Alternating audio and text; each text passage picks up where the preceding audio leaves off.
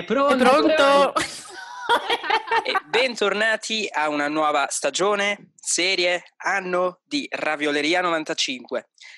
Siamo in diretta da Londra, Berlino e New York, di nuovo perché le mie fanciulle, le mie Solo- colleghe... No, io sono a Roma. Ah sì, Eh sì, sono ancora a Roma, torno la Vabbè. prossima.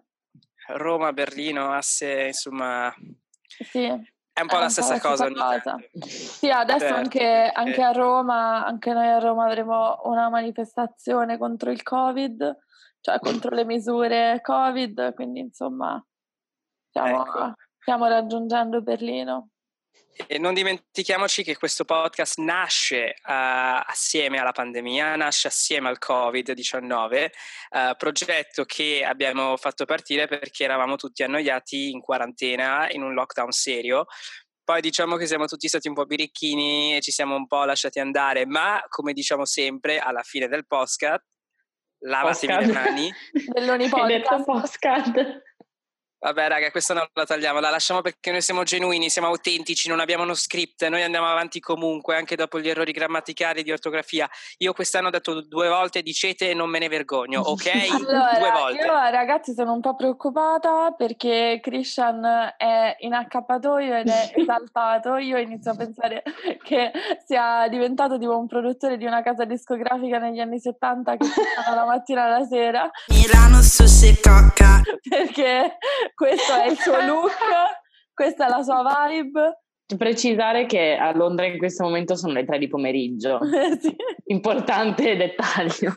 Vabbè, non, non mi sono pigliato il covid, i covid. Non ce n'è Covid. Non ce n'è Covid. Lei, lei- lei è stata la madrina di quest'estate, lo sappiamo, ma noi eh, giustamente eh, da Raviolini abbiamo tante altre icone pop eh, femminili eh, che eh, vogliamo affrontare in questa puntata. Puntata che eh, su certi fronti potremmo definire eh, l'inizio di una nuova stagione, semplicemente perché noi ragioniamo ancora un po' come studenti che settembre è uguale anno nuovo. Quindi eh, ci siamo sempre domandati, vogliamo iniziare una cosa nuova dopo queste puntate speciali che ci auguriamo abbia- abbiate ascoltato in macchina, in giro, al mare? Eh, non lo sappiamo. Noi vogliamo tornare alle origini con questa puntata e con questo intendiamo tre argomenti eh, di, di importante importanza eh, ontologica e, eh, e di pop culture e quindi, ehm, quindi siamo pronti, giusto Zoe e Greta? Sì. Assolutamente. Assolutamente, anche perché abbiamo ascoltato i nostri ascoltatori, eh, perché anche noi ascoltiamo gli ascoltatori, non sono solo gli ascoltatori, quindi siamo anche noi un po' ascoltatori. Eh, vi abbiamo ascoltato, ci Molto avete meta. chiesto di tornare a prepararci sugli argomenti e noi abbiamo detto... Sì, forse è il caso di ricominciare a prepararsi sugli argomenti e infatti è successo cosa? È proprio come un ritorno a scuola, nel senso che Esatto. bisogna tornare a fare seriamente i compiti, a concentrarsi su quello che si fa e anche, esatto, prendere appunti e, e anche mi- la cosa del, che vedo Christian e anche io adesso in questo momento siamo leggermente arrugginiti, abbiamo saltato una settimana e già non sappiamo più parlare nel podcast. No, ma è parla per come- te, scusami, io mi sento così autentico in questo sì, momento, sono così Christian ha felice. pippato, quindi 2000. Ma 2000 però si inceppa ogni tanto, non è proprio Vabbè, BBC come, come un tempo. Quindi sì, noi siamo qua, siamo pronti e quale modo migliore eh, di iniziare eh, questa nuova stagione ehm, e concludere quella estiva se non con una madrina, una madrina di noi ravioli, raviolini, chiamatevi come volete, basta che siate cotti, ripieni e felici. Dio, questa è proprio lame, raga, questa la tagliamo, magari la teniamo. No, questa rimane dentro pienamente. Questa è proprio da, da produttore fatto a mille negli anni 70. Ti voglio cotta e ripiena. e quale donna migliore se non cotta e ripiena se non Zoe, eh, io sì, eh, ad un certo punto di quest'estate ho detto ragazzi, ma questo podcast che aspira a riassumere il ventunesimo secolo in dieci puntate non ha, cioè ne abbiamo parlato diffusamente perché insomma l'abbiamo citata, l'abbiamo, sì, l'abbiamo citata parecchio, però manca un approfondimento su Lilly Gruber e, e, quindi ho detto qua dobbiamo assolutamente recuperare. Uh, Lilly Gruber non serve che io vi dica mm, chi è, uh, lo sapete già, è, dalla settimana prossima torna con 8 e mezzo dal 7 settembre alle 8.30 e um, sì, dal, dal 2008 fa questo programma uh, chiamato Otto e mezzo, um, in cui ogni sera della stagione non estiva, la stagione estiva purtroppo eh, viene sostituita da Parenzo e Telese, che sono due persone tristi, e, um, Uh, intervista e discute, più che altro discute di un argomento con diversi ospiti, lo sapete, la guardate, eh, è impossibile non vedere di tanto in tanto una puntata di otto e mezzo e, e tramite questo, non, non, tramite, allora io mi sono informata ecco sulla storia dell'iconicità di Lily Gruber perché io quello di cui volevo parlare non è tanto Lily Gruber in sé, la storia di Lily Gruber, perché più o meno quella la sappiamo tutti. Negli anni Ottanta lavora uh, prima nel TG regionale del uh, Trentino Alto Adige, Uh, poi decide di lasciare il, il, um, il TG regionale del Trentino Alto Adige perché il Trentino Alto Adige è stato lasciato agli orsi, se non, non, non avete seguito gli episodi precedenti questo non lo capirete, um, e va prima al TG2 e poi al TG1. Diventa famosa um, come la prima donna a dirigere un TG in Italia uh, e anche come per alcune sue scelte, eh, tra cui quella di eh, fare il TG di tre quarti e non frontale. Questo è un, è un, è un punto importante a cui torneremo dopo. Uh, diventa proprio, entra nella storia del giornalismo italiano seguendo, mi sembra, per il TG2 uh, la caduta del muro di Berlino. Um, poi mhmm, nel 2000 qualcosa, 2004, 2005, ehm, dice che in Italia con Berlusconi non c'è più libertà di stampa e si candida al Parlamento europeo, eh, che lascia in anticipo, senza rinunciando così alla, alla pensione, eh, per ehm, di, tornare a fare televisione e a dirigere nello specifico 8 e mezzo che diventa la sua casa. Um, in questa sua casa, probabilmente, anche se noi non lo sappiamo perché ovviamente non guardavamo il TG eh, negli anni 80 o nei primi anni 90 o per tutti gli anni 90, oppure lo guardavamo ma non, non, non insomma, non, non, lo capivamo, non capivamo, eh, la figura eh, diventa una figura iconica con questo suo modo di... Um, eh, di presentare, di vestire, ricordiamo che veste solo Armani su otto e mezzo, giusto? No, solo Armani esclusivamente. Um, che con uh, il, il, suo modo di parlare, le, il suo modo di intervistare in modo cortese ma allo stesso tempo aggressivo. Uh, da Girl. da Mean Girl, esatto. Sì, lei è un po' una Regina Giorgio che ce l'ha fatta. Sì, assolutamente. Sì, sì, sì lo, lo, capiamo tutti che è cattivissima, eh? nessuno, vorrebbe, nessuno di noi vorrebbe avere, trovarsi a, ad essere intervistati da Lily Gruber, però, però insomma ci piace guardarla mentre, mentre eh, devasta diversi personaggi del panorama, del panorama politico italiano. Um, si può Uhm, secondo me la cosa interessante è che uno può apprezzare, cioè può amare o non amare Lily Gruber, può essere d'accordo o non essere d'accordo con lei, ma penso che nessuno possa dire che non si tratta di un personaggio fondamentale del nostro tempo. Uh, innanzitutto è probabilmente, direi, um, la donna più importante di un certo tipo di televisione italiana. Ovviamente poi ci sono Maria De Filippi, Barbara D'Urso, eccetera, la Clerici, però uh, è un altro tipo di televisione, una televisione di, di intrattenimento in cui, uh, essendo anche destinata soprattutto ad un, ad un, pubblico femminile, quello pomeridiano, ci sono più donne, mentre nella, nel commento politico, eh, nel giornalismo politico televisivo ci sono veramente poche donne, direi quasi zero, non so se avete mai visto una maratona mentana, eh, c'è solo tipo la Sardoni eh, col microfono che sta tipo davanti alla sede del PD eh, e per il resto sono tutti uomini. Um, e questo uh, sicuramente è una cosa che ce la fa notare a noi come pubblico e um, ad un pubblico che vuole vedere donne um, che esprimono la loro opinione um, non può che essere cosa gradita. Greta se ne sta andando. E um, ora concludo questa mia introduzione su Lily Gruber, uh, ma io il punto di vista che volevo portare, quello di cui volevo discutere, è sì, ok, um, è, è, una delle poche donne nel suo campo, sì, ok, è, um, pronun- ha una pronuncia di diverse lingue che è straordinaria. Né Air France, né Lufthansa, né Etihad. Uh, sì, ok, è stilosissima, uh, eccetera. Ma cos'è davvero che la rende una figura um, degna di avere delle bimbe? Perché tutti conosciamo le bimbe di Lily Gruber, spero.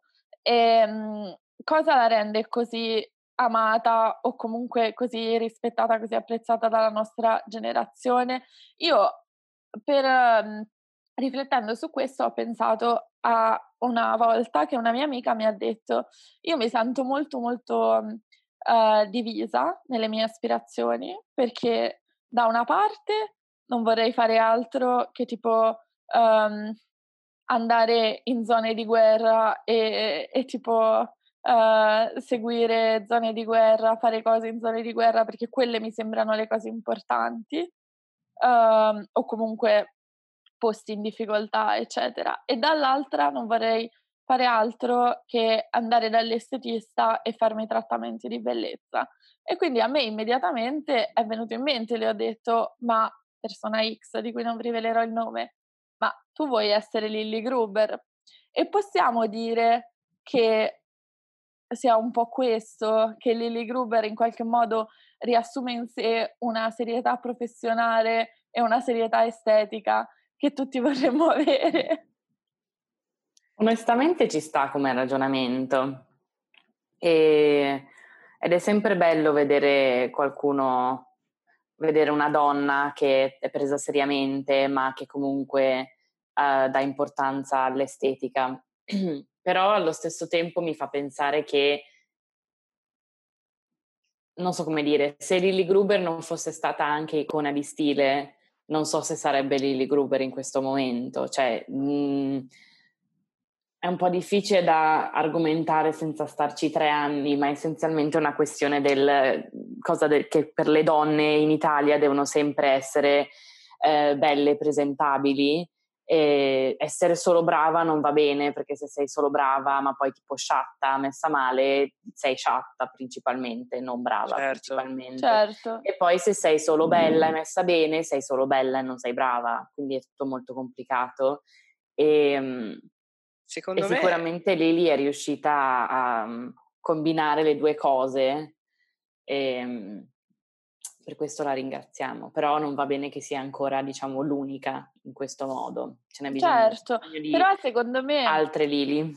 Però secondo me è anche il fatto che molto spesso, come tu hai detto all'inizio, cioè Uh, molto spesso le donne che raggiungono posizioni di potere in qualche modo devono rinunciare ad un certo livello di femminilità per essere prese sul serio. Esatto. Eh, però anche in quello comunque devono essere estremamente curate, cioè non sì. è che rinunciare ad un certo livello di femminilità vuol dire non farsi le sopracciglia e tenersi i peli, vuol dire vestirsi in modo molto, non so, un po' Serioso. Angela. Mm-mm. Possibilmente Armani. Possibilmente come... Comunque Armani. La, la, la, la, magia di, di Lille Gruber come personalità televisiva, giornalistica, è l'apparente assenza di uh, una, una, connessione col pubblico. Innanzitutto, Otto e mezzo è uno dei pochi programmi televisivi senza un pubblico in studio. Ciò significa che Lille Gruber, a differenza di sue colleghe, uh, quali quelle di Mediaset, ma anche della RAI, non ha mai bisogno... Visionaria pre-Covid, cioè lei lo sapeva già che in, già. non si sarebbe potuto avere il pubblico. Hai ragione, perché poi a, al suo tavolo sono tutti distanziati, almeno tipo un metro e mezzo. Esatto, vero, già sapeva. Quindi Gruber veggente. Vabbè, d'altronde lei va sempre agli incontri del gruppo Bilderberg, quindi forse...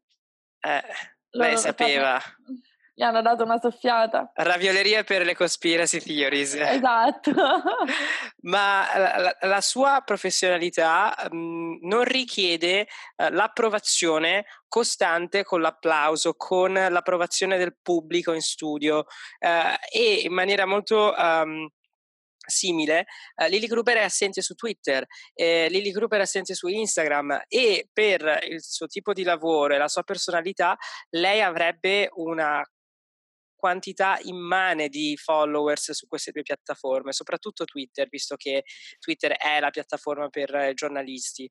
Um, per questo è nato il fenomeno, fe, fenomeno delle bimbe su Instagram, proprio per l'assenza del profilo sì. della, della, madre, del, dell'icona ispiratrice, quindi esatto. le bimbe. Eh, la necessità di riunire tutto ciò che è lì. Esatto. Non... Mm-hmm. Il Lily, la sua capacità di essere disponibile ma anche riservata perché noi uh, ci lascia spazio alla fantasia, cioè um, non avere questa accessibilità a ciò che scrive, a ciò che posta sui social, um, ci permette di uh, insomma fantasticare un po'. E infatti, secondo me, questo è molto alla base della, della nascita delle bimbe di, di, Gruber, perché um, diventi fan proprio perché è una figura talmente indipendente e forte che Lily non ha bisogno, non vuole le, le bimbe, però le bimbe ci sono comunque, capite? Certo.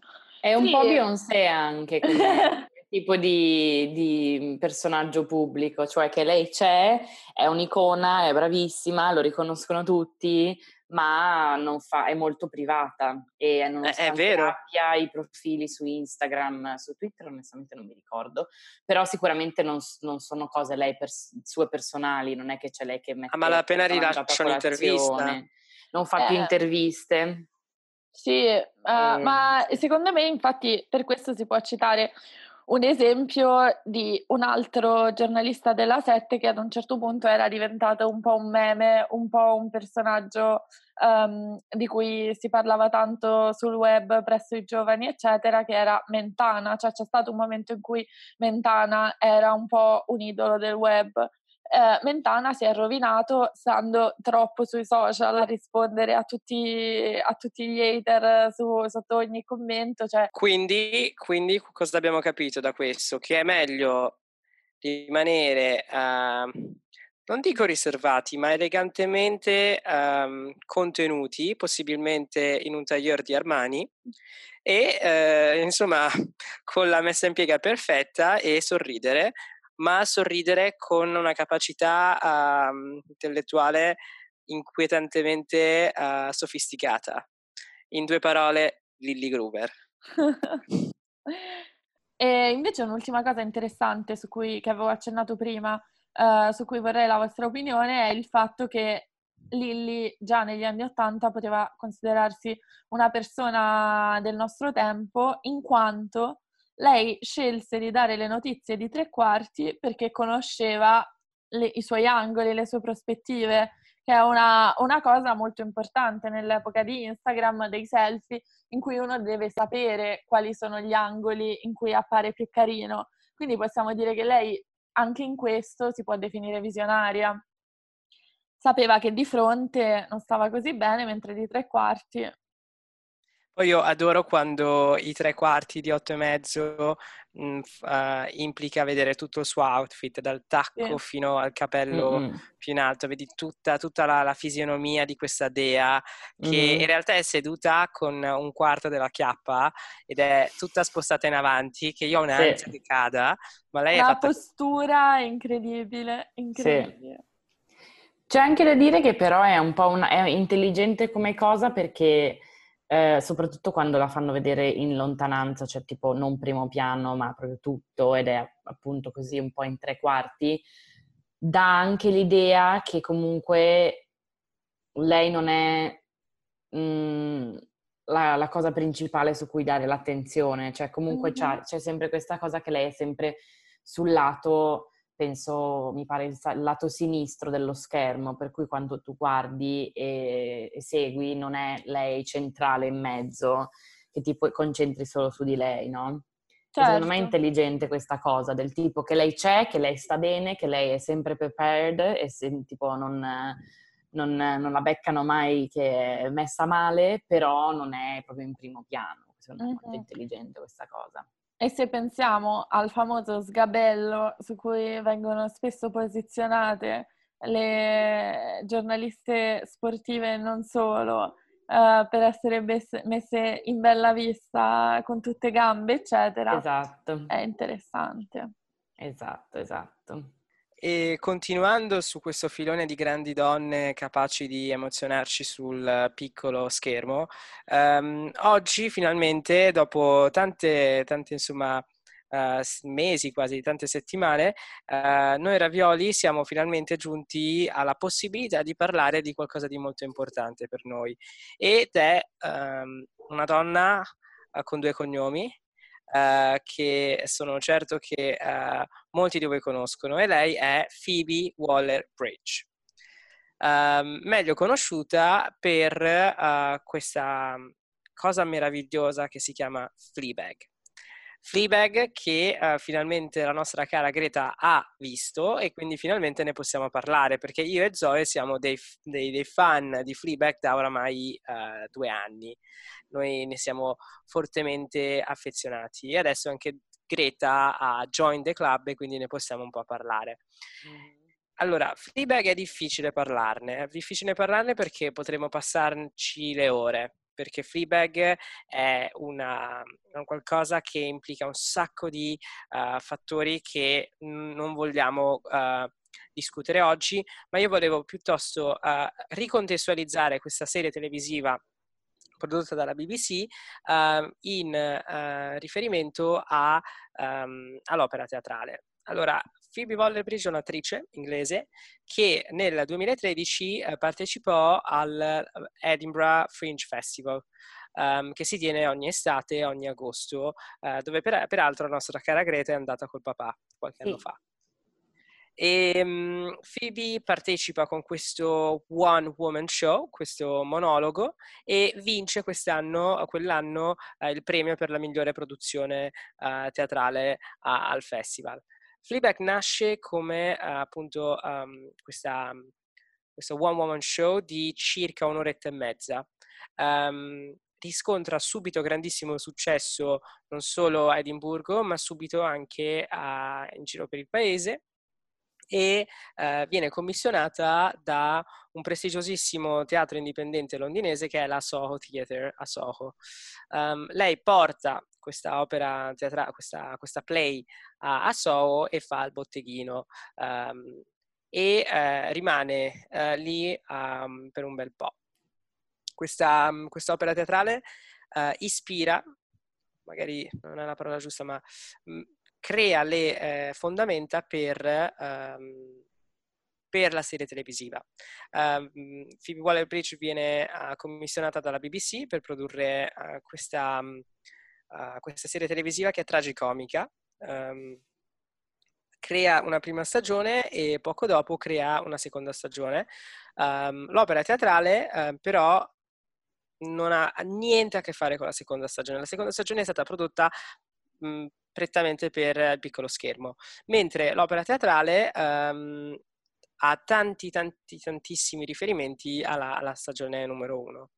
Um, innanzitutto uh, è uh, uno show, cioè è, un, è una, una, produzione teatrale uh, che voi potete visionare sul sito della Soho Theatre e su Amazon um, e tutti i soldi devoluti per la, la visione di questo spettacolo uh, verranno um, donati in beneficenza a fondi per aiutare uh, i teatranti londinesi che ovviamente non stanno passando uh, momenti felici in questo, in questo periodo. Lei è lì con questo maglione rosso su una sedia. Um, palcoscenico vuoto eh, con tante voci, eh, suoni eh, che, che, ci aiutano a immaginare dov'è e con chi, con chi sta parlando, ma è totalmente ehm, lasciato all'immaginazione del, dello spettatore.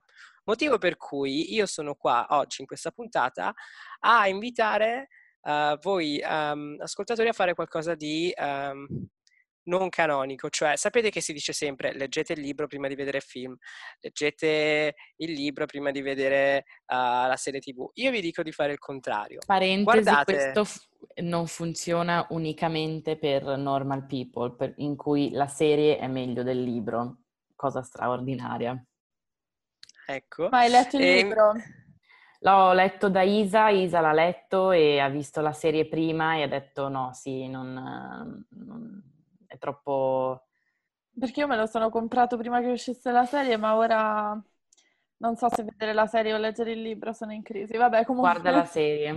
Torniamo. Beh, in quanto invece a Fleabag bisogna prima guardarsi la serie, perché diventa, come ha osservato una critica del Guardian, un'esperienza mh, fantastica perché um, una volta che hai guardato il film e ti vai a vedere l'opera teatrale, è come andare a leggersi le sue bozze, i suoi appunti e entrare nella sua testa e nei suoi sketchbooks, perché uh, l'opera teatrale è come se fossero tanti post-it che lei poi ha riorganizzato e riassemblato in momenti diversi nella prima stagione. E, um, ad esempio, la primissima scena della, dell'opera teatrale è quella del, dell'interview che lei, della, dell'intervista imbarazzante che lei fa, uh, che in realtà è a metà della stagione, uh, dove lei uh, va a finire a, ritrovarsi mezza nuda. Andate a vedere e capirete tutto. Rimane un sacco di attenzione a, a, alla sua passione e ossessione col sesso e um, tante altre cose che insomma si, si, si, impara guardando questa stagione che è breve, sono puntate brevi di circa 20-30 minuti e um, ed è molto molto molto um, intenso guardare l'opera teatrale perché l'ultima scena dell'opera teatrale non è stata prodotta uh, sul piccolo schermo e una volta che vedrete la, l'opera teatrale capirete perché ed è una scena mh, scioccante, inaspettata, per, a cui io non ero pronto. È di un dark, è di un... Um, personale che eh, diciamo che Phoebe riesce a trattenere per rilasciare nella seconda stagione come, come, come emozioni. Um, quindi, uh, ripeto, Fleabag è... Io, io, una cosa che dico spesso è che siamo un po' tutti Fleabag e con questo intendo che il, la protagonista, che è appunto, Flea, eh, che è appunto Phoebe, è una donna uh, su una trentina d'anni, direi, con uh, problemi um, di vita a cui noi riusciamo facilmente a immedesimarci. Uh, e, appunto sia l'opera teatrale che uh, l'opera televisiva ci permette di uh, ridere, ma proprio quando stai ridendo e sei, mh, ti stai sganasciando dalle risate, arriva una, una, un colpo di, di, di, di coltello che ti, ti, ti, fa male perché cade nel, nel più tragico un, da un momento all'altro. Allora, io innanzitutto voglio dire che Christian ha cambiato mood, è passato da eh, produttore cocainomane a Lost in Translation, sempre in vibe eh, accappatoio, adesso è depresso, si è commosso pensando a Phoebe. e, e, no, ve ne sarete anche accorti, però io ovviamente ho, ho un supporto audiovisivo, non solo audio, per vedere i mood di Christian. Comunque sì, io non ho, non ho visto l'opera teatrale, male, la vedrò al più presto, uh, perché appunto insomma si può trovare, um, si può trovare pagando una somma che va ai teatri londinesi. Una somma irrisoria, se, se ricordo male il minimo è 4 sterline, quindi 5 euro, quindi non è Ah. niente di che. E ripeto, questi soldi poi vanno, vanno al teatro che purtroppo Solo Theatre come molti altri stanno soffrendo da questa pandemia. Ehm, non vanno a Phoebe, non vanno neanche alla sorella, che non so se sapete, ma la sorella è la creatrice della, di tut- di- della- della colonna sonora di Fleabag. Ah, Sono, sono due sorelle che insomma sono entrambe nel, nel campo artistico, si sono aiutate a vicenda. e tra E- l'altro io ho letto anche che la sorella di Fleabag è molto ispirata eh, alla sorella di Phoebe Waller-Bridge. Che è Cioè, sempre stata sullo- sul set, quindi Sì. immagino che cosa divertente. eh, Sì, no, io allora, io innanzitutto penso che i nostri ravioli abbiano visto Fleabag, io non voglio credere che voi non l'abbiate visto, se avete tempo di seguire il nostro podcast avete anche il tempo di vedere Fleabag e spero l'abbiate fatto perché altrimenti veramente non so cosa state facendo, non voglio, non voglio dissare il nostro podcast, però non, non lo so, mi dispiace per voi, avete proprio bisogno di vedere Fleabag perché evidentemente non sapete cosa fare della vostra vita, un po' come Fleabag. Ehm, no, scusatemi, se non avete vis- visto Fleabag, perdonatemi, non vi volevo insultare. Però, insomma, mi rasserena il fatto che sia, che sia così, che sia, ehm, che sia anche meglio vedere l'opera teatrale dopo aver visto la serie, appunto avendo io già visto più di una volta la serie. E volevo dire anche che io mi sono comprata da, mm, come si dice, vabbè, eh, da, da fangirl di Phoebe mi sono comprata la sceneggiatura completa di, eh, di, di Fleabag, cioè della prima e della seconda stagione, che è anche quella molto molto molto interessante per vedere insomma come, come ha scritto le scene che poi tutti noi adesso amiamo.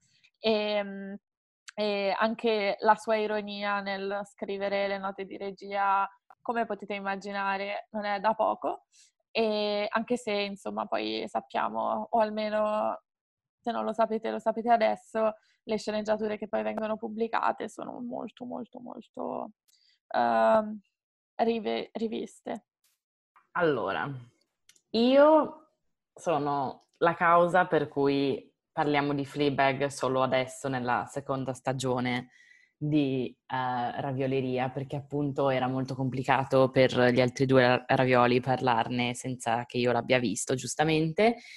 E è interessante come per tantissime altre cose di cui abbiamo, abbiamo parlato, siamo sempre, quando si tratta di, di- mh, di film o serie, abbiamo- siamo sempre stati un po' sul, sul vago e cose del genere. Invece mi piace che amate così tanto Fleabag che tipo è scontato che l'hanno visto tutti e che sanno di che cosa stiamo parlando e la sorella, com'è la sorella e tutte queste cose qui, no?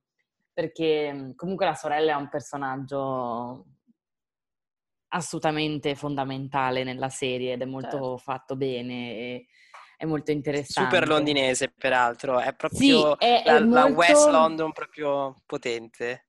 Esatto, infatti volevo dire che in generale è, eh, io essendo di discendenza inglese, molte delle cose le ho capite ta- tanto, non forse troppo per il fatto di averle vissute pienamente, direttamente, però ne ho avuto un assaggio e soprattutto da storie di mio padre, mia zia, così, de- delle varie famiglie inglesi, cose del genere, c'è proprio questa cosa di freddezza, ma non tipo cattiva o intenzionale. O, Vittoriana. o- Sì, c'è proprio incapacità di esprimere le emozioni inglese, incapacità di esprimersi, incapacità di comunicare eh, in maniera decente e utile e quindi porta a questa repressione delle emozioni che per ognuno viene fuori in maniera diversa, no? E in, eh, per Phoebe è con l'insesso principalmente, invece la sorella è con il successo, queste cose qui secondo me. E, mm, è molto interessante, devo dire. Detto questo, eh, io eh, non posso dire che non mi sia piaciuta. però la prima stagione ho fatto davvero fatica a guardarla, cioè io ho guardato la prima metà, poi sono partite tipo le vacanze, Zoe sta facendo una faccia che è assolutamente da tipo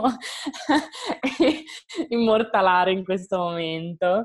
Um, allora, premessa che io non ho mai cercato di far finta di apprezzare la televisione buona. Io guardo Riverdale, io guardo... Uh, non lo so, Riverdale è l'esempio migliore. E sì, ok, ho visto Normal People e secondo me quella era una delle serie più belle che ho visto quest'anno, ma perché era proprio fatta bene ed era molto più un film lunghissimo, secondo me, rispetto a una serie TV, non lo so. Però tendenzialmente a me le serie TV cioè, ci piacciono trash. Sa- Selling Sunset è un'altra che mi dà un sacco di gioia.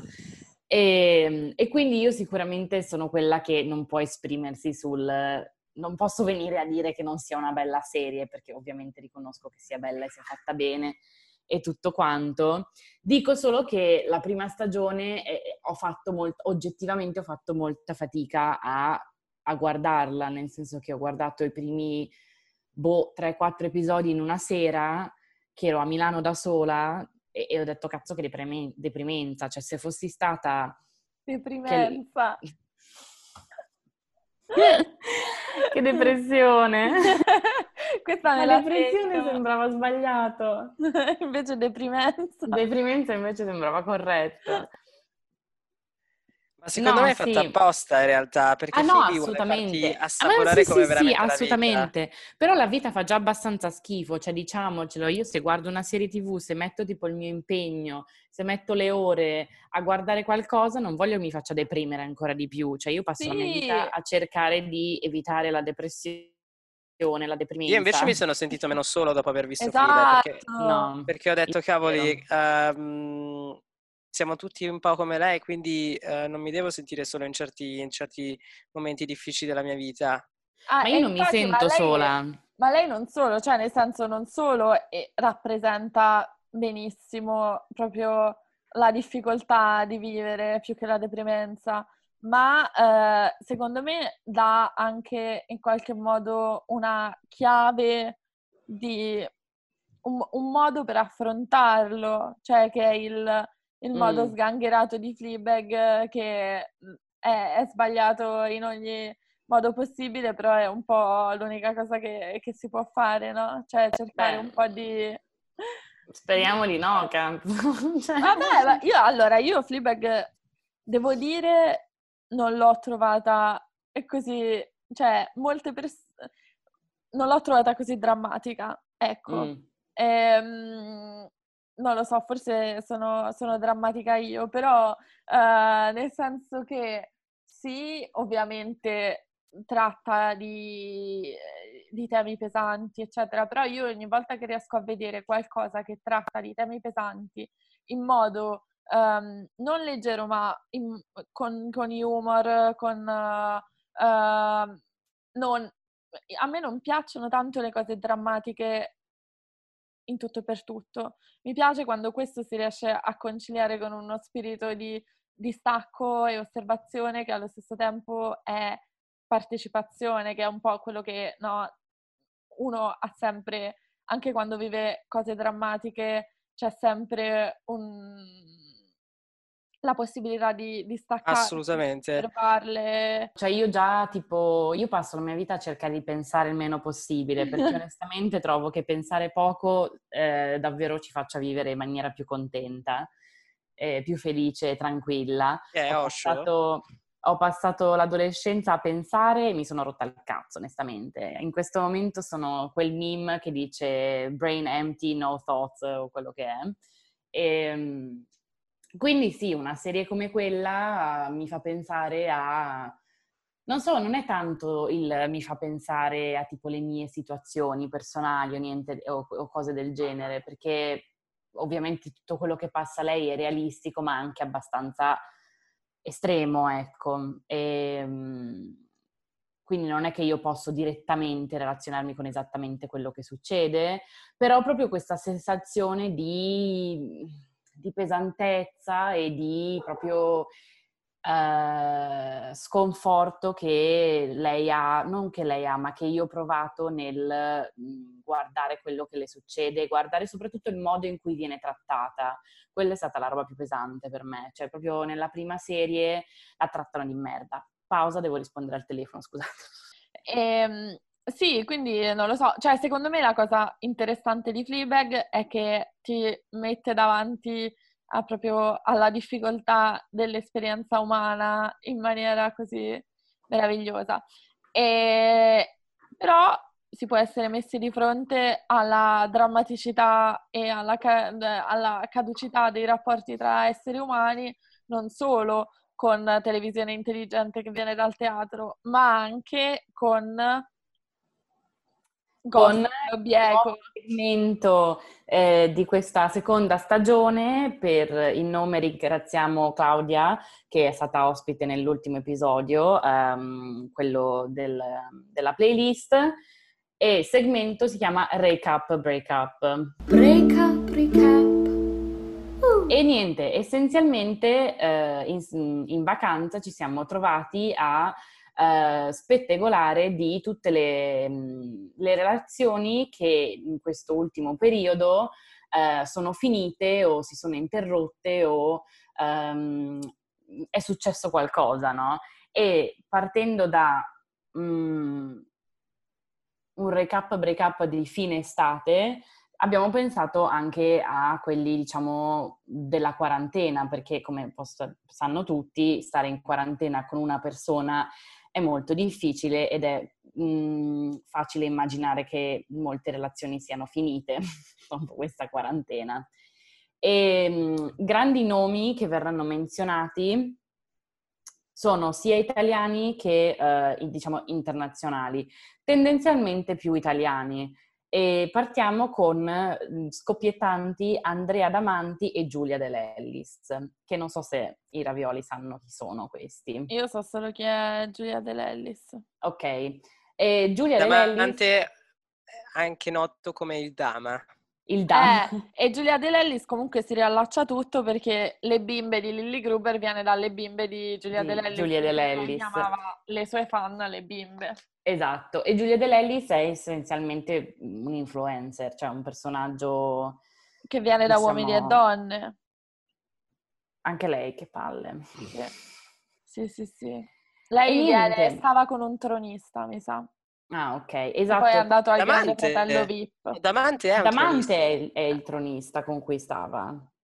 Ma anni Poi... fa, cioè da quanto tempo stanno insieme? Stavano insieme da molto e di ah, recente allora appunto si sono mollati. Mm. E la cosa interessante è che nel momento in cui una persona googla Andrea Damante e Giulia Dell'Ellis, i primi articoli che escono su leggo.it sono, sono di come Giulia Dell'Ellis ehm, sia furiosa per la nuova fiamma di eh, Damante e come appunto eh, lui abbia già mh, accantonato la loro storia di, di anni così per eh, un, un, nuovo, un, nuovo, amore, cose del genere. Quindi Giulia Dell'Ellis devo dire che è un personaggio che io ho sentito più volte, molto di più di Andrea Davanti, onestamente non, non so molto chi sia lui, però appunto una delle cose è proprio diciamo, lei è stata la madrina delle bimbe di, di tutti, no? Perché è proprio partito da lei, questa, dai suoi fan. Certo, se non ci fosse stata lei non ci sarebbero state le bimbe di Lily Gruber, le bimbe di Giuseppe Di Conte, Conte. le bimbe, le bimbe di Sergio Mattarella, cioè lei comunque ha creato parte del mondo in cui viviamo oggi. Esatto, esatto. Quando in realtà è lei stessa una bimba, perché rullo di tambori, lei è del 96, raga. Sì, sì, sì, è proprio una E- bimba. Come me, proprio un infante. un infante. E no, invece poi si passa a due personaggi invece che, ehm, non lo so, secondo me non- uno non può considerarsi italiano se non sa chi sono, che sono Belen e Stefano Di Martino. Certo. E anche loro, iconica coppia, in quest'estate si sono separati e anche Sì. in questo campo, eh, sì, e anche in questa coppia lei è quella che è ovviamente rimasta un po' più sotto la situazione, invece lui tipo già fa fiamme, non fiamme, cose del genere. Perché Ehm ovviamente comunque ho visto che sono uscite delle sue foto di Belen che si baciava con un tipo. Ok, questo non lo sapevo, lo aggiungeremo No, al- non sono sicura, potrei averlo visto scrollando, però non sono sicura. Ok.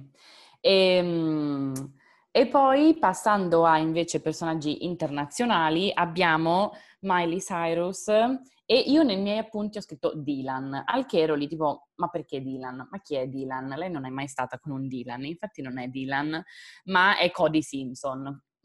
Ah, che famosamente è l'ex storico di Gigi Hadid.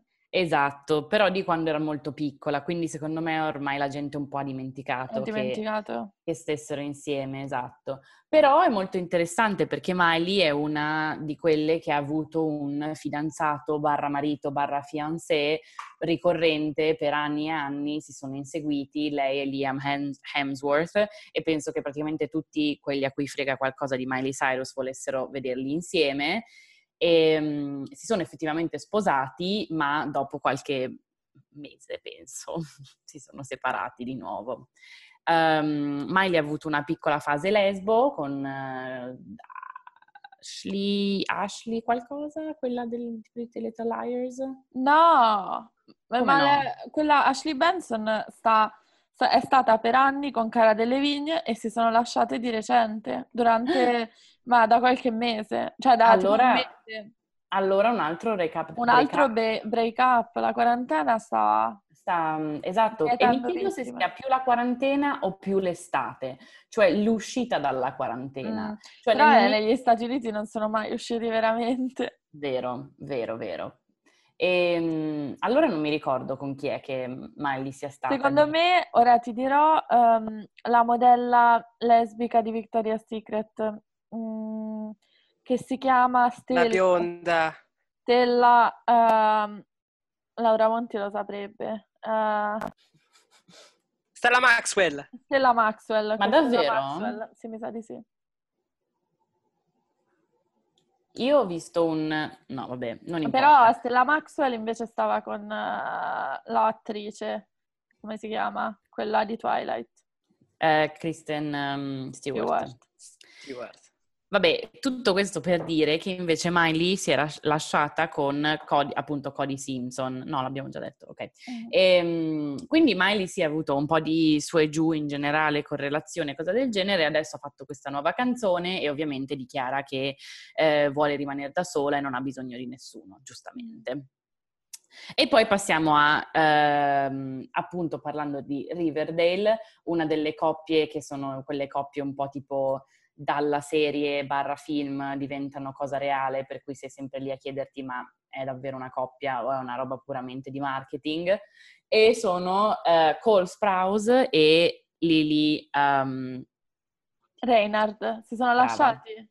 si sono lasciati. E la cosa interessante che io trovo assolutamente geniale è come è stato annunciato, perché tutte queste altre cose sono uscite un po' più dai tabloid, diciamo. Invece la cosa di Cole e Lily c'erano ovviamente rumor perché, che ne so, non, non comparivano nelle storie su Instagram o quello che è, ma eh, è stato proprio annunciato da loro, in particolare mi pare da Cole, che ha fatto un post su Instagram con una foto di Lily e dicendo, e tutta una, una caption lunghissima in cui spiegava che lui e Lily si sono separated, si sono separati a, a tipo marzo, a inizio quarantena, qualcosa del genere, però non hanno voluto renderlo pubblico perché comunque era una cosa loro, perché c'erano altre cose più importanti che stavano succedendo, bla bla bla. È E poi giusto. eh. conclude, aspetta, no, conclude pubblicizzando il film di Lily, il nuovo film che è appena uscito, che sta sare- e, e dice alla fine tipo, ah, by the way, tipo tra una settimana esce il nuovo film di Lily che è spettacolare, lei è una grandissima eh, attrice, personaggio, ba ba ba, no? E io sono rimasta completamente sconvolta da questa cosa, cioè io non so se ho mai visto un break up annunciato in questa maniera su Instagram, lo trovo assolutamente geniale. E, sì. e quindi niente, è interessante come cosa, appunto non si sa se siano mai effettivamente state una coppia perché sono una coppia anche nella serie tv e quindi boh. Un'altra coppia che non è mai palesemente stata coppia reale, ma ehm, era tutta pubblicità, sono i vicinissimi Shawn Mendes e Camilla Cabello. Esatto. Parlavi di loro. Esatto. Si sono lasciati? Si sono ufficialmente, finalmente lasciati. Quindi adesso, come buone pettegole, noi stiamo qui ad aspettare il coming out di Sean, perché è una cosa che tipo tutti su internet aspettano e vogliono da anni. Ma soprattutto, meno male che non dobbiamo più vederli tipo limonarsi su Instagram in maniera indescrivibilmente schifosa come hanno fatto l'anno scorso, oppure tipo invadere le performance degli awards show americani con loro due che fanno una specie di... non lo so, non riesco nemmeno a descrivere. Quanti anni ha lui? 23, 24. Sì, ma, sì, raga, ma sono tutti troppo giovani. A me loro sono uh, sempre piaciuti perché mi mm. piace Signorita. No, Zoe, malissimo. Mi dispiace. Lui è del 98, Zoe, raga. 98. Scusami Zoe, dopo questa io, cioè non puoi rif- rif- rifacciarmi Fleabag o niente perché questa è allo stesso livello. A me, a me Camilla Cabello mi piace, mi piace sia Vananana che... Zoe, mi dispiace. No, guarda. Io direi è... che su questa nota, cari ravioli, vi dobbiamo lasciare, dobbiamo salutarvi perché stiamo degenerando ed è solo la prima puntata di questa nuova era. Il podcast Speriamo... si scioglie. Il podcast, esatto. podcast si scioglie perché a Zoe piace Camilla Cabello. Cioè, questa è una cosa che davvero non è, non è, è inaccessibile, no, no, no, no, va bene, non va per niente bene Zoe, mi dispiace. Ma va bene, non è che mi piace tipo che vada ai suoi concerti, mi piace che quando la passano in radio sono lì contenta, che dico ah sì. Ma Camilla Cabello è uno di quei personaggi che solo tipo la pronuncia del nome tipo mi fa, mi, mi tipo vengono i brividi. E quindi niente, vi lasciamo con eh, le canzoni irritanti di Cam- Camilla Cabello in, fissate in testa adesso, dopo che Zoe ce le ha cortesemente cantate. Penso che la mia esecuzione non lasci in testa niente a nessuno perché era molto distante dalla realtà dei fatti. E niente, speriamo che questa nuova prima puntata di questa forse nuova seconda stagione vi sia piaciuta. Ci vediamo la settimana prossima, anzi ci sentiamo la settimana prossima. E buona pandemia. Buona pandemia. Lavatevi le mani.